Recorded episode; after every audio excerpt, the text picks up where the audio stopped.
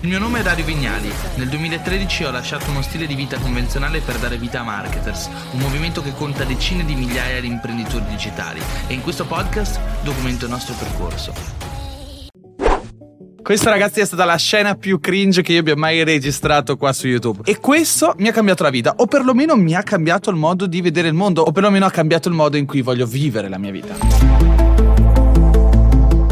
The Comfort Crisis di Michael Easter, il libro più bello che io abbia letto negli ultimi 12, forse 24 mesi. E oggi qua sul canale ve ne voglio parlare e voglio lasciarvi anche parte della mia esperienza. All'inizio questo libro non mi aveva preso, le prime 50 pagine sono state un po' così così, ci ho messo del tempo, poi l'ho appoggiato, poi l'ho ripreso in mano quando ero a Bali in Indonesia, l'ho iniziato a rileggere e dopodiché non l'ho più lasciato. È un libro che è entusiasmante per lo spessore intellettuale e per i ragionamenti che porta avanti e per il grado di ricerca scientifica scientifica che l'autore ha messo qua dentro. L'insegnamento del libro è molto semplice, siamo una società di smidollati. E io amici sono sempre stato un po' convinto di questa cosa. Se c'è un pensiero infatti che ho sempre portato avanti nella mia vita, che ho sempre condiviso anche con il mio circolo letterario di amici intellettuali, perché è questo che siamo i marketers, è proprio questo concetto della semplicità. In una società dove tutto cerca di diventare quanto più semplice e alla portata di tutti, ecco, diventa facile impigrirsi muoversi e diventare il tipo di persona che ricerca il comfort. E questo libro ti apre gli occhi, è un libro duro, è un libro che ti mette davanti a tutti i tuoi limiti. È un libro che ti fa quasi vergognare di te stesso. Ricordo ancora il giorno in cui ho chiuso questo libro, ho detto, bene, eh, la mia vita fa schifo e sono una persona orribile.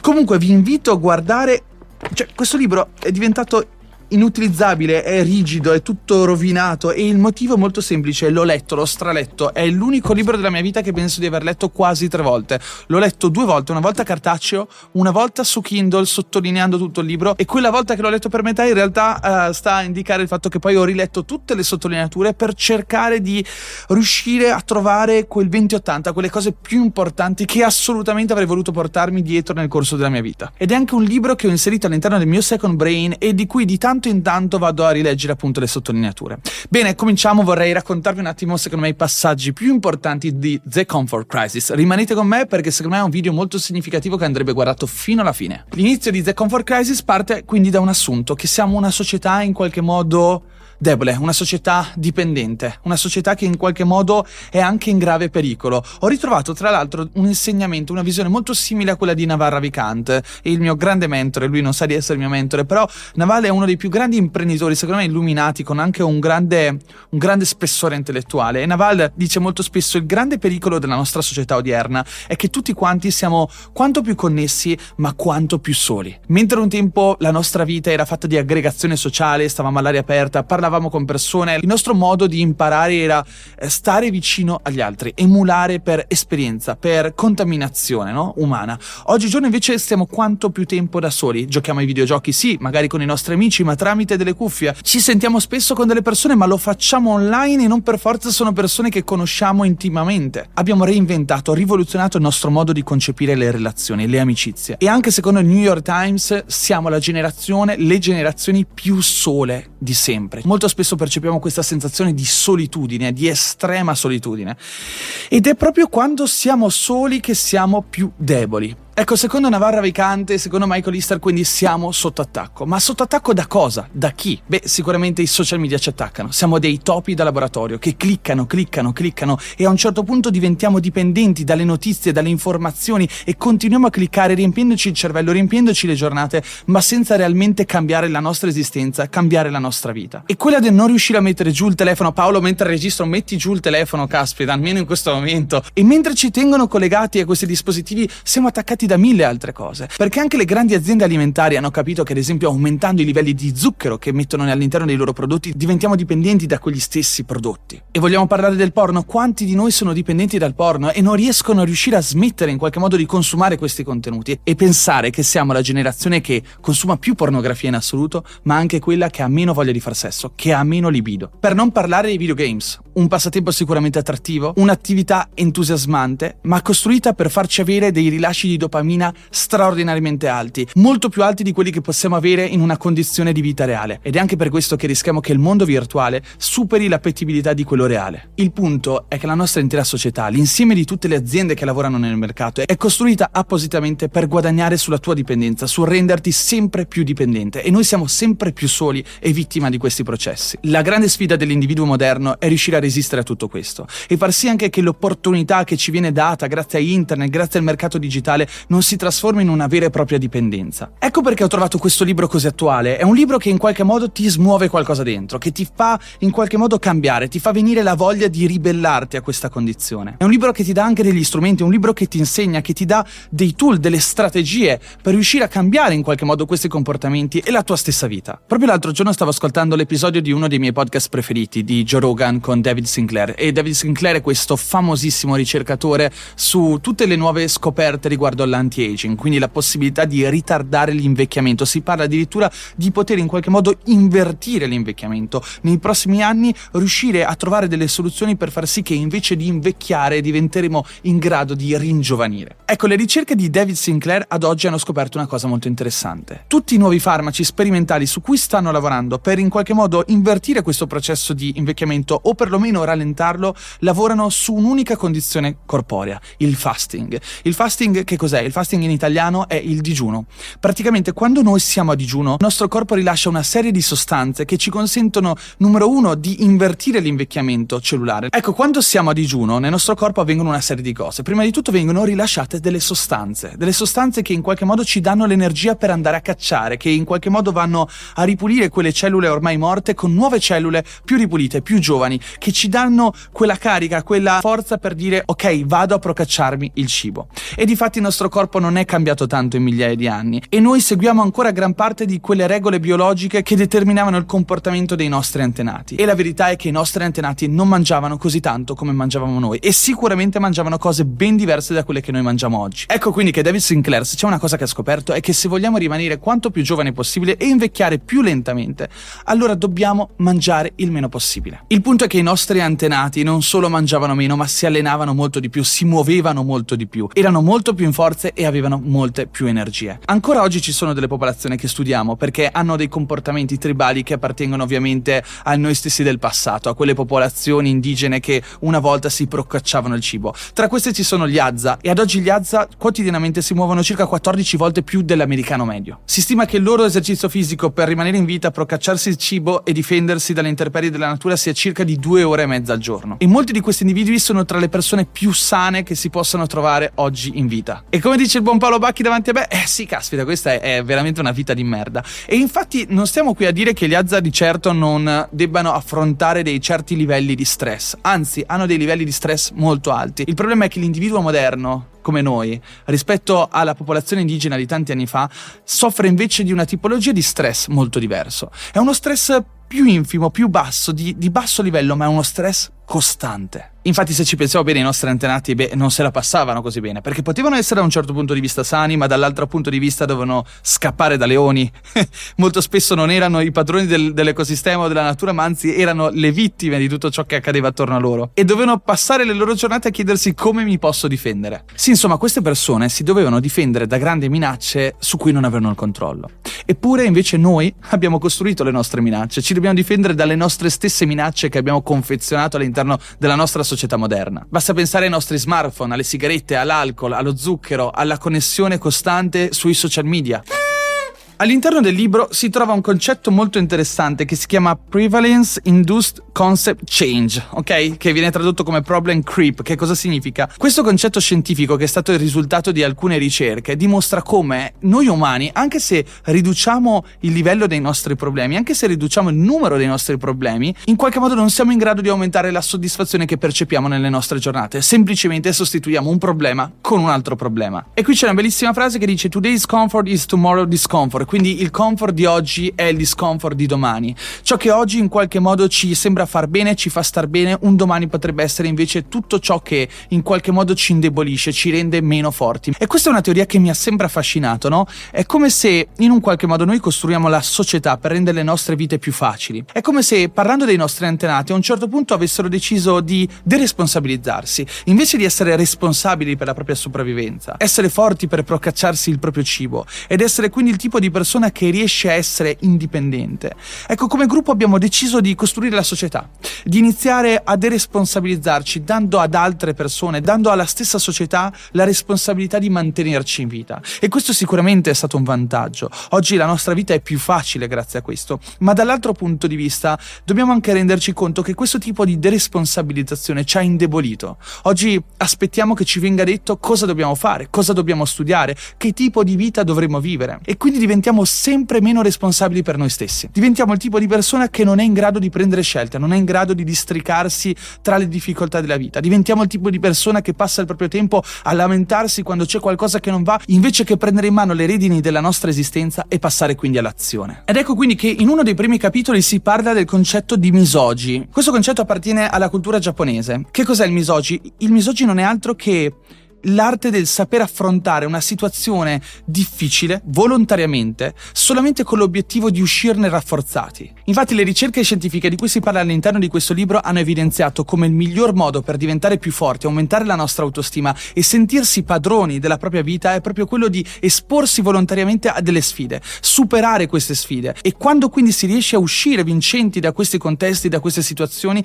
ci sentiamo in qualche modo rinvigoriti, ci sentiamo persone che hanno un senso di sicurezza, di controllo sulla propria esistenza. Le ricerche hanno voluto provare e testare questa filosofia del misogi sugli sportivi, facendogli fare veramente dei test al di fuori dell'ordinario, che fosse camminare sul fondo del mare per chilometri alla volta, immersione dopo immersione in apnea tenendo un masso tra le mani, che fosse fare delle camminate estremamente lunghe, spesso anche patendo il freddo. L'obiettivo del misogi però attenzione non è quello del rischiare la propria vita. Parliamo infatti di come si organizza il proprio personale misogi, perché l'invito di questo libro è proprio abituarsi a organizzarsi i propri propri bisogni personali. L'obiettivo è quello di scegliere un'avventura, scegliere una sfida che sia maledettamente difficile da completare. Ma la seconda regola è far sì che non sia una sfida che in qualche modo ci porti veramente in una situazione di pericolo. Ecco quindi che per tante persone, persone semplici, normali come noi, un misogi potrebbe essere quello di farsi la prima propria camminata in solitudine in montagna di due ore, oppure potrebbe essere quella di farsi una notte in tenda, al buio, completamente soli.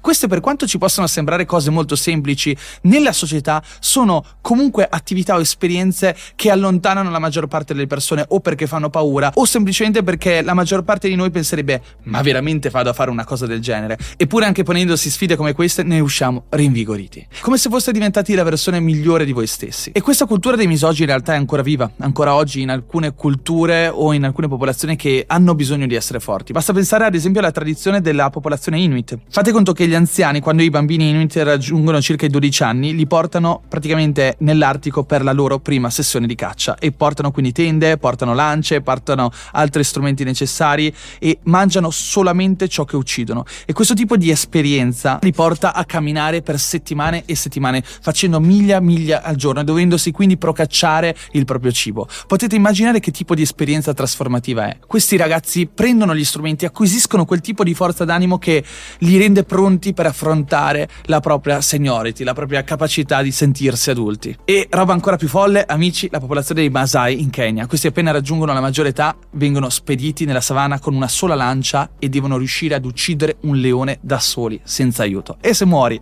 non diventi adulto. Un altro esperimento che è stato fatto alla Stanford University, molto interessante, è stato quello di prendere un campione di scimmie e sottrarre eh, queste piccole scimmiotte dalle loro famiglie una volta alla settimana per 10 settimane. Quello che ne è emerso è che queste scimmie che erano state sottratte alla famiglia e che quindi avevano dovuto contare sulla solitudine solitudine e sulle proprie capacità di vivere da sole in maniera indipendente, alla fine si dimostravano essere molto più forti e resilienti rispetto all'altro campione di scimmie che invece era rimasto con la propria famiglia. E alla fine noi lo sappiamo, non siamo altro che scimmiette evolute. Un altro esperimento molto interessante che è stato condotto e raccontato all'interno del libro riguarda un esperimento che ha coinvolto circa 2500 persone e si sono analizzate praticamente i livelli di soddisfazione, di felicità, di resilienza di queste persone ed è venuto fuori che le persone che avevano livelli di soddisfazione più alti verso la vita e che che avevano un senso di appagamento maggiore della propria esistenza erano quelle che in qualche modo avevano vissuto durante la giovane età delle avversità, dei periodi difficili, delle situazioni di sfida personale che sono riuscite a vincere. È ovvio che dobbiamo anche mettere l'accento sul fatto che quando poi non si riesce a superare certe situazioni di sfida, la vita può finire anche male.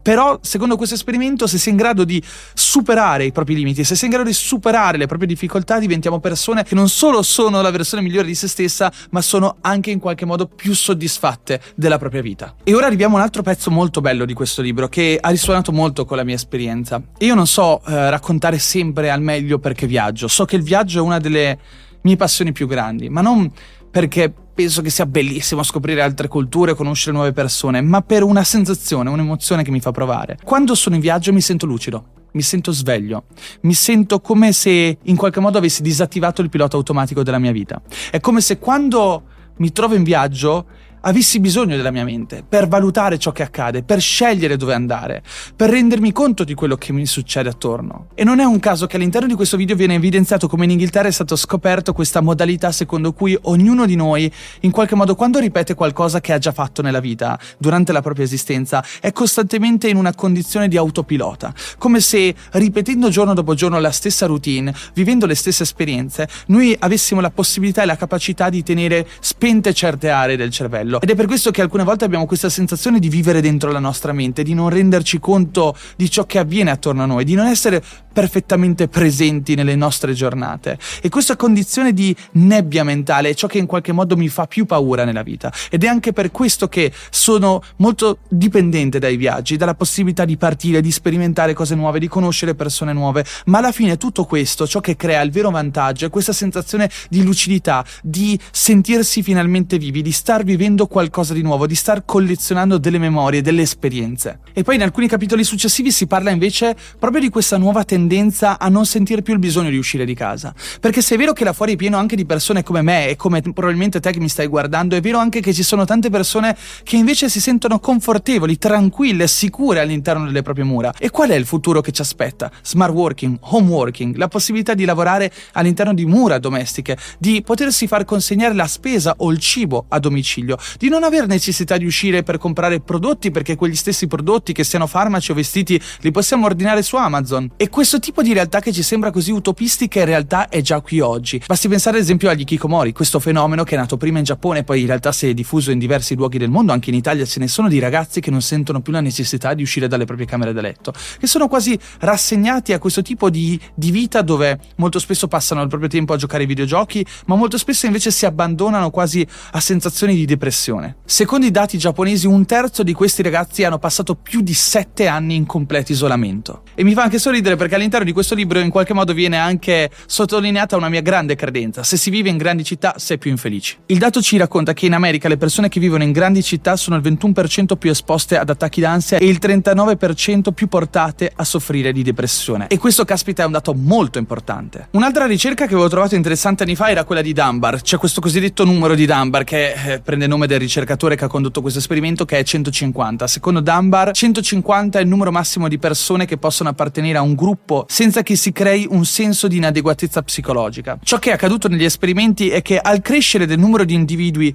che appartenevano a un gruppo sociale migliorava in qualche modo il senso di felicità e di soddisfazione nell'appartenere a quel gruppo, fino a 150 persone. 150 persone era il massimo numero entro il quale la soddisfazione e la percezione di piacere aumentava. Oltre 150 questa percezione diminuiva e si creavano delle disuguaglianze, si creavano dei contrasti, si creavano delle insoddisfazioni soddisfazione dei rapporti ovviamente anche di rancore. Non è un caso infatti che molte aziende a partire da Gore-Tex, famosissima produttrice di tessuti per lo sport e le performance, abbiano scelto di fare un downsize delle proprie aziende o di separare alcune divisioni aziendali per far sì che in qualche modo la vita diventasse più semplice. Gore-Tex è riuscita a comprovare il numero di Dunbar, infatti è venuto fuori che quando la loro azienda ha superato i 150 individui all'interno di un unico edificio la complessità di gestione è diventata molto più alta quello che hanno fatto è stato smembrare smembrare i diversi team in diversi edifici. E anche noi marketers abbiamo seguito questa filosofia. Quando stavamo crescendo come digital agency è presto ben diventato ben visibile a tutti il fatto che le cose si stavano mettendo male, le cose stavano diventando estremamente complicate e quello che abbiamo fatto è stato decidere invece di evolvere un'unica azienda ed essere un'unica azienda di scorporare l'azienda in tante piccole aziende, tanti piccoli team che in qualche modo potessero avere una relazione più profonda ed estremamente più forte tra di loro. Leggendo le mie sottolineature faccio riferimento al Savannah Theory of Happiness e praticamente ci dice che a livello generale maggiore è la, la densità di popolazione in una città, minore è il livello di felicità che gli individui sperimenteranno. Ed è anche per questo forse che secondo uno studio che è stato condotto dall'Harvard University è stato dimostrato come New York City, che è la città più densa di tutta l'America, è anche quella che sta al 318 posto di 318 nella classifica delle città più felici d'America. Amici, io potrei continuare per ore, questo libro è stata una figata e la verità è che se continuassi questo video durerebbe ore e ore perché ho preso una valanga di sottolineature, quindi la cosa più logica da fare e che vi consiglio è quella di comprare questo libro e leggervelo. Al momento è disponibile solamente la versione inglese, ma penso che stia per uscire anche quella italiana. È un libro che vi consiglio, è stato il mio libro preferito sicuramente degli ultimi 24 mesi. Fatemi però sapere, e vi chiedo questo consiglio, se questi video così lunghi e un po' approfonditi vi piacciono, se preferite video un po' più brevi o se ci sta anche fare un format in cui discutiamo e conversiamo apertamente riguardo a idee forti di alcuni libri che mi hanno affascinato parecchio. Amici, prima di lasciarvi piccola marchettata al canale, se questo video vi è piaciuto lasciate un like, ma soprattutto lasciatemi un commento a riguardo di tutto ciò che abbiamo visto assieme e fatemi sapere che cosa ne pensate di questi discorsi, di questi ragionamenti. Per me sono argomenti veramente affascinanti. Io vi ringrazio e ci vediamo nel prossimo video. Ciao!